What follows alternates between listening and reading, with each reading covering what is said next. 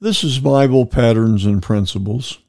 My name is Dan R. Crouch, and I am pastor of Fountain of Life Community Church in Prescott Valley, Arizona. We are a classic Pentecostal church that believes the Bible is the only true Word of God and that salvation only comes through the person of God's Son, Jesus Christ. I believe the most important decision in your life is to accept Jesus Christ as your Lord and Savior. Repenting of your sins and giving your life to Jesus is the key to joy, peace, and success in your personal life. At Bible Patterns and Principles, my goal is to help you find the peace and comfort God wants you to experience. Let's look at our verses for today. In Exodus chapter 17, beginning to read with verse number 9, the scripture says, And Moses said unto Joshua, Choose us out men, and go out and fight with Amalek. Tomorrow I will stand on the top of the hill with the rod of God in mine hand. So Joshua did as Moses had said to him, and fought with Amalek. Moses and Aaron and Hur went up to the top of the hill. And it came to pass, when Moses held up his hand, that Israel prevailed. When he let down his hand, Amalek prevailed. But Moses' hands were heavy.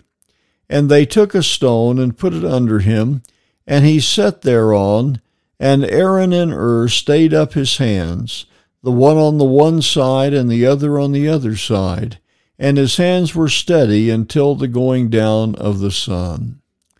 I appreciate the strength that God gives me. It carries me through many busy and troubled times. But I have realized that there are times we need someone to hold up our hands. Moses had the Word of God and was obedient to God, and even his hands became heavy, and he needed Aaron and Hur to hold up his hands. Possibly you're going through a time when you need someone to lift up your hands or maybe you know someone who needs you to hold up their hands. Send them an encouraging word, a card telling them they are not alone, or call their name in prayer.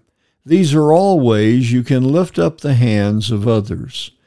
If you are the one that needs your hands held up, give us a comment telling us of your needs, and we here at Bible Patterns and Principles will be glad to pray for you we want to hold up your hands. I hope the words we have shared today has spoken to your life. Jesus wants to minister to you if you will let him. If you have not already done so, invite Jesus Christ to be your Lord. All you have to do is to ask him to forgive your sins and be your personal Savior. If you ask, he will honor your prayer.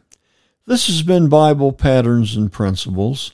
My name is Dan R. Crouch, sharing another Bible truth to strengthen your daily Christian life. Please let me know if you're enjoying these brief teachings from the Word of God or if you have a prayer request. You can write to me at Bible Patterns and Principles at gmail.com. I would very much enjoy your comments and would feel very privileged to pray with you concerning the needs of your life.